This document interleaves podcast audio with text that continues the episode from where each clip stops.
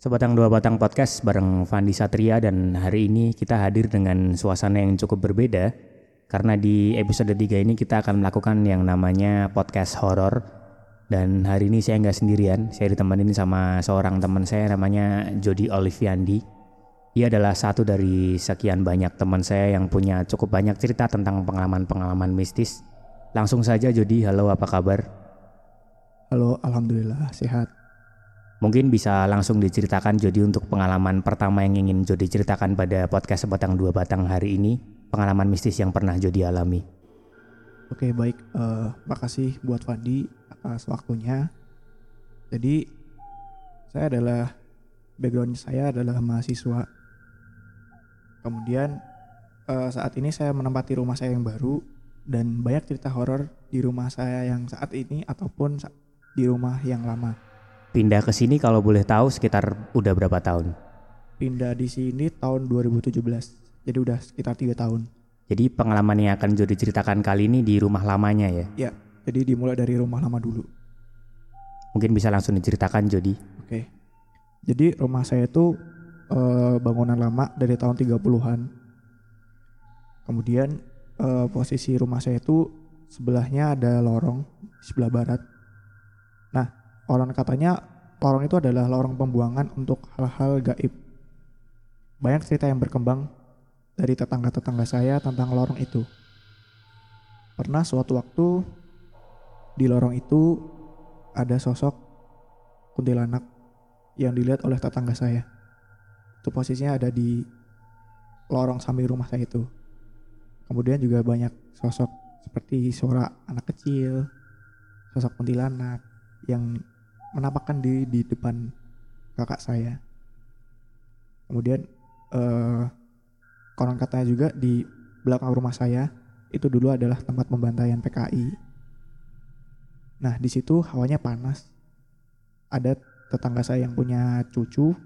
Nah si cucunya itu nggak pernah bisa nggak pernah bisa anteng istilahnya di rumahnya itu. Oh dia selalu nggak tenang gitu ya? ya? Selalu nggak tenang dan selalu nangis.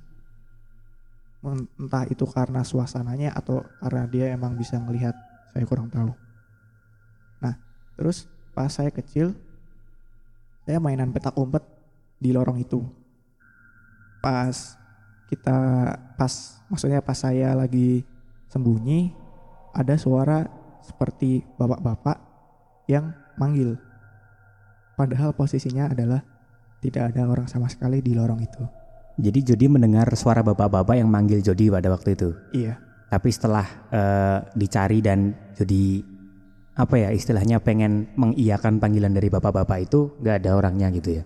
Iya betul. Karena lorong itu adalah orang kosong di mana tetangga-tetangga tetangga-tetangga saya juga uh, udah pada istirahat, udah pada tidur. Nah, saat itu ada suara seperti bapak-bapak yang mengikuti saya dan teman-teman saya saat petak umpet. Di pengalaman di rumah lama itu kalau boleh tahu cuman Jody yang mengalami atau teman-teman sebaya Jody teman-teman main Jody pada waktu itu juga sering mengalami? Uh, kebetulan teman-teman saya juga pernah mengalami baik itu teman seumuran atau, ataupun tetangga saya. Nah saat itu ada tetangga saya yang ada janji untuk ketemuan temennya. Harusnya sih temennya di diajak masuk ke lorong itu untuk menuju ke rumah dia. Karena ya rumah dia tuh uh, akses masuknya berasal dari lorong itu. Nah, pas udah di depan lorong, si temannya itu ngabarin tetangga saya bahwa saya di depan rumahnya ada sosok hitam berdiri di bawah lampu. Dia melihat langsung sosoknya. Dia gitu melihat ya? langsung. Padahal tetangga saya nggak ngelihat apa-apa. Itu cerita yang pertama. Terus cerita kedua juga suasana di situ di lorong itu cukup sepi, sunyi gitu. Jadi ya hawanya kayak beda gitu sih. Nah terus itu kan tadi cerita Jody di rumah yang lama ya, yang sudah, jadi kan sekarang sudah pindah rumah nih notabene. Nah untuk rumah yang baru ini, karena kan saya kenal Jody, dia hidup sendiri di rumah ini ya, kebanyakan kan sendirian. Iya betul. Kira-kira di rumah ini Jody pernah ada cerita-cerita yang berbau-bau mistis atau nggak di rumah yang baru ini? eh, untuk di rumah yang baru. Jadi untuk informasi di rumah yang baru itu ada dua lantai, lantai satu dan lantai dua. Nah di lantai dua ada satu kamar. Kamar yang di lantai dua tuh dipakai kakak saya buat tidur. Nah suatu waktu kakak saya pas tidur dia ketindihan. Jadi tidur terus kayak nggak bisa gerak gitu. Iya betul. Dia ketindihan sampai yang paling parah itu karena ketindihan dia masuk angin. Dan mulai saat itu dia nggak pernah lagi tidur di kamar atas. Nah, suatu waktu saya iseng tuh. Jadi pas di rumah sendiri, saya habis main, jam 4 subuh baru balik. Pas saya balik, saya langsung nyiapin bantal, selimut, dan perlengkapan tidur lainnya buat dibawa ke la- lantai yang atas. Jadi Jody pengen tidur di kamar yang tadi ditidurin, ditidurin sama kakaknya Jody gitu ya? Iya betul. Nah waktu itu kayak saya iseng aja dan juga eh istilahnya nantang juga sih. Maksudnya ini kan rumah saya, kenapa harus ada yang ngeganggu gitu? Nah, Terus niat- di Jody sendiri pengen lihat wujudnya kayak gimana gitu. Iya, karena saya juga udah, udah jengkel kan. Korbannya adalah kakak saya yang nggak yang udah nggak berani lagi tidur di kamar atas. Ya udah, saat itu saya berdoa, saya tidur. Eh niat saya cuman gini, kalau misal ada wujudnya silakan ditampakin gitu, biar sama-sama tahu gitu kan. Ternyata sampai pagi hari saya bangun nggak ada sosoknya. Jadi Jody justru nggak menemukan apa pun ya. Padahal sudah diniatkan untuk mau ketemu biar bisa melihat langsung tapi malah nggak kelihatan gitu. Iya betul. Ada cerita lagi nggak kalau di rumah ini? Terus cerita lainnya tuh ketika pas pindahan kan jadi ada syukuran. Terus ngundang banyak saudara dan saudara pada tidur di rumah ini. Nah, eh, jadi ada saudara yang tidur di lantai atas yang di kamar itu. Dia pas tidur itu sebenarnya pintunya udah dikunci. Ternyata sekitar dini hari jam berapa saya kurang tahu. Itu pintu tiba-tiba kebuka. Padahal nggak ada angin, nggak ada apa-apa. Dan posisi pintunya udah dikunci ya pada waktu itu. Udah, jadi udah dikunci tapi belum digembok gitu loh. Oh iya. Terus reaksinya saudaranya Jody waktu melihat hal seperti itu kayak gimana dia? Dia ketakutan atau mungkin dia langsung berdoa atau gimana? Jody tahu atau enggak? Eh, dia ceritanya cuman kayak kaget itu sih soalnya juga dia orangnya cukup penakut dan ngel- ngelihat eh peristiwa kayak gitu jadi dia kayak shock gitu sih Terus kan eh, kalau misalkan saya boleh ngomong sedikit, Jody kan orang yang sering eh, maksudnya traveling gitu ya. Pergi-pergi ke tempat-tempat asing yang belum pernah dikunjungin sebelumnya, terus suka pergi ke gunung atau ke pantai gitu atau perjalanan-perjalanan jauh. Nah, untuk selama Jody traveling sendiri pernah ada pengalaman mistis atau enggak yang Jody alami atau dialami sama partner Jody waktu pergi traveling gitu?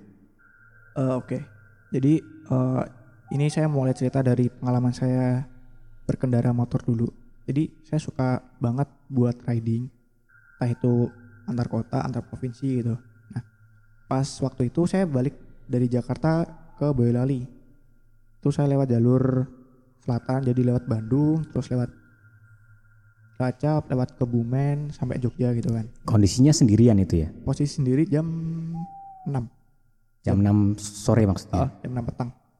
Nah, pas itu eh saya nggak punya teman, saya sendiri pas di jalan ya kayak banyak sih kayak bayangan putih gitu tiba-tiba kayak melayang gitu kan. Terus ya saya tetap positif positif thinking aja sih. Ah, mungkin cuman nyapa doang apa gimana gitu. Terus ya paling kalau pengalaman riding cuman ditampakin kayak bayangan putih gitu doang sih.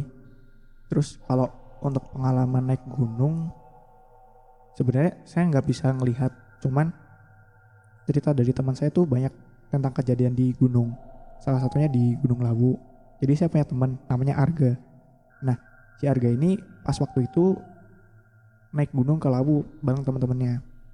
Nah tiap break jadi temannya Arga itu yang cewek di kakinya ada tangan cuman tangan doang.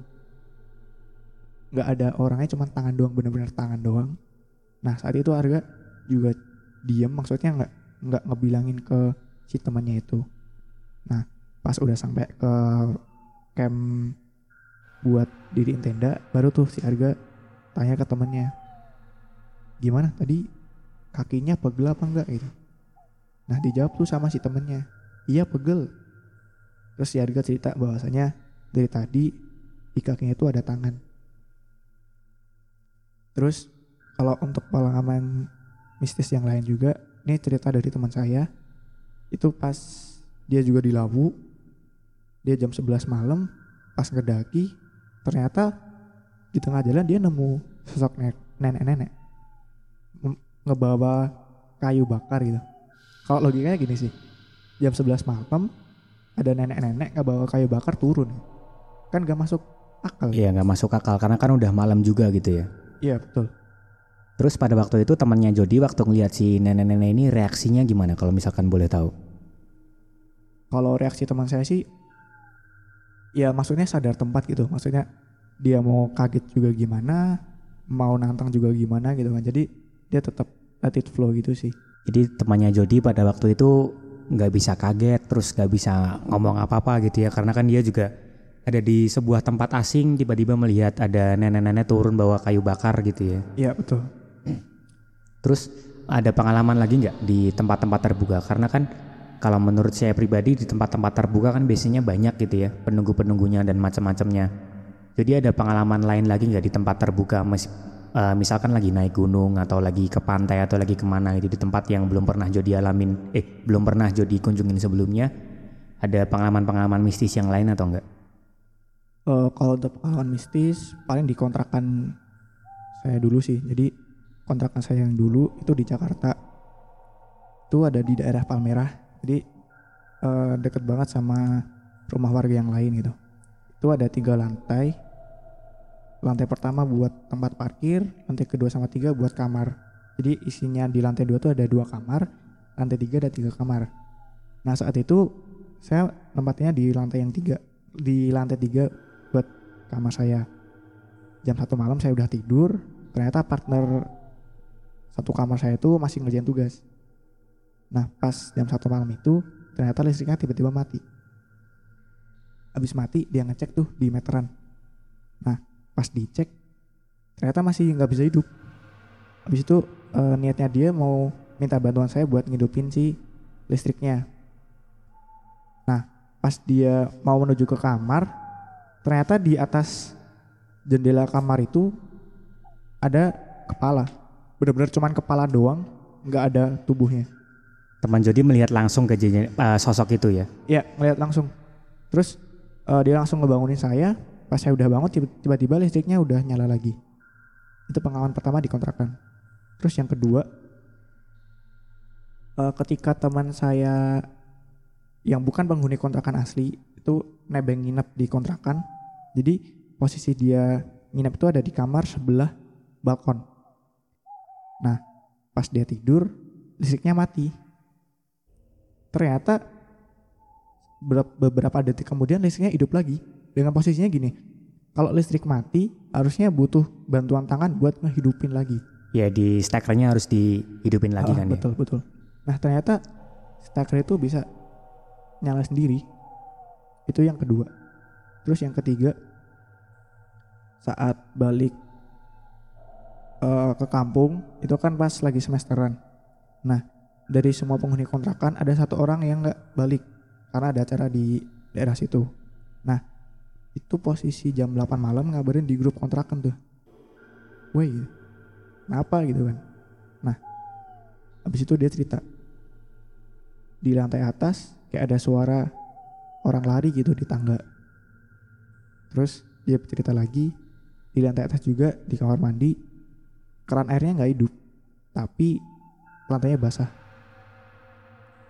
pas itu saya nyaranin teman saya buat ngajakin teman yang lain buat nginep di kontrakan. Takutnya kan ada hal-hal yang lebih ekstrim gitu kan. Ya alhamdulillah sih dia nggak sampai ngalamin hal yang ekstrim sih. Terus habis banyak pengalaman itu saya ngundang teman saya yang dia tuh bisa ngelihat. Bisa ngelihat makhluk halus lah katakan. Nah ternyata habis diselidikin di kontrakan saya tuh emang banyak penghuninya terutama di lantai satu. Karena kan di lantai satu itu cuman buat parkiran doang. Nah di lantai satu itu ada tempat buat parkir terus ada dapur sama kamar mandi di mana kamar mandinya nggak pernah dipakai sama sekali. Memang kamar mandi yang udah nggak kepake gitu ya, kosong Iya, gitu. Iya, karena kan rata-rata penghuni makanya eh, kamar mandi di lantai 2 sama 3 nah teman saya cerita gini itu di lantai satu emang banyak tuh sosoknya. Ada yang sosok hitam tinggi ada sosok cewek gitu ya mungkin karena emang nggak pernah dipakai sih di lantainya itu Terus sekarang kalau misalkan boleh tahu, Jody kuliah di kota mana sekarang? kalau sekarang saya udah pindah kuliah di Jogja Di Yogyakarta ngontrak juga atau ngekos atau gimana? kalau di Jogja dulu pernah ngekos pernah ngontrak Ngekos tuh Jody sendirian. iya sendiri Nah selama di kos-kosan juga ada pengalaman-pengalaman yang dialamin sama Jody nggak? Karena kan Jody sendirian gitu ya. Di kota orang lain juga. Jody belum tahu kotanya kayak gimana juga. Kalau pengalaman di kosan pernah dulu ke ketindihan. Jadi udah beberapa kali ketindihan. Tapi pas ketindihan itu berusaha buat ngelawan gitu. Entah entah disentakin lewat napas atau sengaja ngomong jorok biar kayak apa ya? eh eh, beraniin diri gitu loh. Nah, pas beberapa kali ketindihan terus langsung saya tantang maksudnya gini kalau misal ada wujudnya silahkan ditampakin gitu saya nggak takut Pengen lihat bener-bener wujudnya kayak gimana gitu Heeh, ya. daripada cuma iseng doang nampakin eh iseng doang eh Yang gangguin tapi nggak ah, ada gangguin. wujudnya gitu. Heeh, kayak gitu terus di kosan yang lama itu jadi ada rooftopnya di lantai paling atas. Nah pas saat itu ada kumpul angkatan bareng teman-teman. Nah ada teman saya yang ngelihat bayangan putih di daun. Posisinya dia sebelah saya dan saya juga ngelihat. Jadi kami kayak saling natap muka gitu ya kayak ngasih gestur saling paham gitu sih. Itu yang kedua. Terus pengalaman ketiga pas pas kami cerita horor di kosan itu sekitar jam setengah satu malam. Nah itu posisinya posisinya gerimis. Jadi kami ngelanjutin di kamar saya. Kamar saya diisi oleh 12 orang. Terus ada yang bilang gini nih ada yang nyeletuk. Matiin dong lampunya gitu biar kerasa suasananya gitu. Ya udah lampu dimatiin tuh. Terus balik lagi cerita horor gitu kan. Sampai jam setengah dua itu teman saya ada yang berdiri tiba-tiba berdiri terus bilang woi bacaan doa dong bacaan doa gitu. Lah kenapa gitu kan panggilin ustad panggilin ustad panggilin ustad gitu. Padahal tuh posisinya dini hari tuh ya, Iya, setengah jam- dua jam gitu. setengah ya. dua jam setengah dua. Terus langsung kami ngebacain doa entah ayat kursi atau doa doa yang lain gitu kan nah habis dibacain doa dia kayak langsung lemas terus dia muntah sampai jam setengah tiga. Dia muntah terus sampai akhirnya saya minta bantuan ke teman kamar yang lain itu wah ini bantuin dong. Kenapa gitu? Gak tahu tadi tiba-tiba muntah gitu kan. Ternyata habis diselidikin sebenarnya teman saya itu dapat serangan dari makhluk halus. Awalnya mau nyerang teman kamar saya ternyata malah eh Salah sasaran salah kena ke temannya Jody teman gitu. saya sendiri heeh. jadi habis disembuhin istirahat nah paginya dia langsung rukiah Tapi untuk Jody sendiri ada background memang bisa melihat hal-hal seperti itu atau enggak sebenarnya? Kalau untuk diri saya sendiri sebenarnya saya nggak bisa. Cuman saya pernah mempelajari hal-hal tentang mistis. Boleh diceritakan nggak pengalamannya waktu Jody memutuskan untuk mempelajari hal-hal tentang mistis gitu? Eh, jadi pengalaman saya tentang hal mistis itu saya punya suatu tujuan yang nggak bisa saya sebut, saya sebutin di sini. Nah saat itu saya cuman pengen bisa melihat hal gaib dan melakukan tujuan saya itu. Nah saya ikut komunitas di mana komunitas itu berfokus pada hal-hal gaib. Sampai saya pernah punya jimat atau kalau dalam hal gaib bilangnya kodam. Kodam dan itu eh, keinginan Jody sendiri ya, memang pengen punya jimat gitu ya. Ha-ha.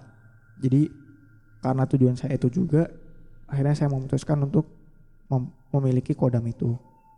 Nah, kodam itu bentuknya berupa ular sama naga, Tapi nggak kelihatan gitu ya. tapi nggak kelihatan. Sama masih ada satu lagi itu saya dikasih batu, jadi kayak batu akik gitu. Itu katanya isinya sih kayak kakek-kakek gitu sih.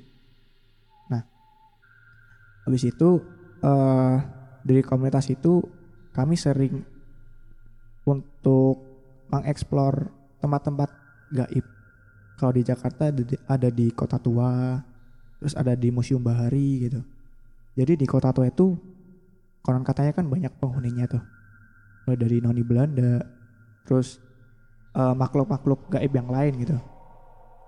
Terus pas di Museum Bahari itu pas suasana jam sekitar jam 4 sore. Nah kita menuju ke situ buat pemanggilan jadi sengaja kita menuju ke situ buat pemanggilan eh, makhluk gaib gitu ternyata emang habis diselidikin banyak kekuatan gaibnya di dalam museum itu sendiri. Terus juga eh, pernah juga sekitar jam 11 malam saya disuruh naik ke New Solo jadi New Solo itu daerah di Boyolali yang terkenal dengan eh, ketinggian yang dekat sama gunung gitulah nah jam 11 malam saya naik gitu. terus pas di sana ternyata ada ritual pemanggilan jin gitu jadi dulu kayak ngundang pocong, ngundang kuntilanak gitu. Saya ngeliat dengan mata saya ke mata kepala saya sendiri bahwasanya ada orang yang sengaja dimasukin eh, sosok pocong atau kuntilanak atau makhluk yang lain untuk mengorek informasi. Jadi ya konon katanya sih penghuni Merapi itu kan banyak Iya. dan kekuatannya kan besar gitu. Jadi sekedar cari informasi terus ya udah sekitar jam satu malam saya saya pulang sendirian Nah tadi kan Jody udah sempat menyinggung tentang ada yang orang kemasukan gitu ya. Ya betul Selain pengalaman yang itu tadi, Jody punya pengalaman nggak? Mungkin Jody pernah merasa dirasukin atau mungkin ada teman Jody yang kerasukan, Jody tahu gitu. Ada pengalaman atau nggak tentang orang yang kerasukan makhluk-makhluk halus gitu? kalau tentang kerasukan makhluk halus ya alhamdulillah sih saya saya belum pernah mengalami cuman saya pernah beberapa kali ngelihat orang yang kerasukan jadi di kampus saya yang di, yang di Jogja itu ada pengalaman ketika adik tingkat saya tuh kemasukan sosok sebenarnya sosok itu adalah penunggu dari kampus itu nah ketika udah ngerasa nggak enak akhirnya dia eh, minggir di suatu tempat buat dibersihin gitu kan. Nah dibantuin tuh sama teman-teman yang lain buat dibersihin dirinya kan. Abis bersih, abis dikira dikira awalnya bersih ternyata sosok itu balik lagi gitu. Sampai dua atau tiga kali gitu baru bisa balik. Itu tadi adalah pengalaman Jody yang melihat temannya eh, kerasukan secara garis besar kerasukan gitu ya. Iya betul. Itu kan tadi pengalaman di kampus ya kalau nggak salah ya. Ada lagi nggak sih pengalaman karena kan kita tahu biasanya kampus, terus sekolah, terus rumah sakit, tempat-tempat yang luas gitu kan biasanya ada banyak pengalaman-pengalaman mistis gitu ya. Jadi selama sekolah di SMP, SMA atau bahkan selama kuliah pernah mengalami yang namanya eh, mungkin melihat sosok apa atau mendengarkan suara apa gitu selama di lembaga-lembaga pendidikan tadi mau di kampus, mau di kuliah atau mau di di mana lah gitu di rumah sakit atau di mana gitu. Eh, kalau untuk melihat sosok yang sih sampai saat ini belum pernah. Cuman kalau tentang suara-suara, tentang bau-bauan itu, itu pernah sih. Jadi di kampus itu eh, di gedung jurusan di lantai tiga itu terkenal dengan bau-bauan mawar. Jadi pas malam hari kayak ada bau mawar gitu. Yang entah dari mana asalnya Iya. gitu ya. Entah dari mana karena emang di situ nggak ada bunga mawar sama sekali dan itu kan di lantai tiga. Itu tiap malam kayak eh, banyak orang juga yang ngalamin bahwasanya dia ngecium bau mawar. Terus juga kayak misalkan suara-suara iseng gitu, ya sering sih. Ya Gitu. walaupun suara itu nggak nampakin wujudnya ya. Tapi Jody sendiri kalau misalkan ditampakin wujudnya bakalan takut atau enggak sih Jod? Kalau saya ditampakin wujudnya nggak takut sih. Karena prinsip saya gini. Kenapa harus takut kalau kita adalah makhluk yang paling sempurna gitu. Ya walaupun saya bukan orang yang religius, tapi saya menganut paham bahwasanya manusia itu nggak perlu takut sama hal lain kecuali Tuhan. Ya karena dasar itu saya nggak takut sama hal-hal gaib Ya itu tadi adalah beberapa pengalaman dari teman kita Jody Oliviandi. Mungkin Jody mau menambahkan lagi untuk orang-orang yang mungkin sekarang merasa apa ya kayak over takutnya tuh over sama hal-hal yang kayak gitu. Jody ada saran nggak untuk orang-orang yang kayak gitu dari uh, sudut pandang Jody yang punya banyak pengalaman-pengalaman tentang hal-hal yang mistis gitu ya? Kalau menurut saya sendiri jadi gini, jangan sampai uh, teman-teman itu takut sama hal gituan. Karena pada dasarnya semakin takut orang, maka makhluk gaib itu semakin gampang buat masuk ke dirinya, buat nampakin itulah. Jadi semakin berani orang, maka makhluk gaib itu ya semakin nggak punya kekuatan gitu. Jadi intinya sih nggak usah takut karena kita itu kita itu makhluk yang paling sempurna. Pertama, kedua, semakin kita takut, semakin gampang juga makhluk gaib itu menampakkan dirinya. Terus buat teman-teman yang pengen buat punya kodam atau hal-hal lain yang berkaitan dengan gaib, coba pikirkan berulang-ulang karena kan efeknya juga sampai uh, akhir umur kita. Karena gini, kodam itu adalah suatu makhluk gaib yang di mana ada sebuah perjanjian bisa ng ngikutin ownernya sampai dia mati atau diturunkan ke keturunan selanjutnya. Jadi bisa dipikirkan dipikirkan baik-baik buat teman-teman yang mau mempunyai kodam ataupun hal-hal yang berkaitan dengan gaib. Bentar, saya penasaran masalah kodam nih. Itu kan tadi dari pengalaman Jody berarti ada sesuatu yang kita bayar gitu ya? Iya. Kalau dari Jody kan bentuknya uang. Iya, iya. Nah, untuk uh, bayaran yang paling tinggi untuk kita bisa mendapatkan kodam itu apa sih Jod? Yang paling istilahnya bayaran yang paling tingginya gitu untuk bisa kita melakukan perjanjian dengan kodam. Kalau itu untuk perjanjian dengan kodam sebenarnya banyak macamnya ya. Jadi ada yang cuma dirawat buat dikasih makan bunga, terus dikasih minyak-minyak wangi gitu. Terus juga ada yang uh, harus ngorbanin nyawa Nyawa itu dalam artian nyawa yang memakai atau nyawa orang lain? Nyawa orang lain. Misalkan kayak gini nih. Uh, jadi ada pesugihan. Itu kan pasti berhubungan dengan makhluk gaib. Iya. Yeah.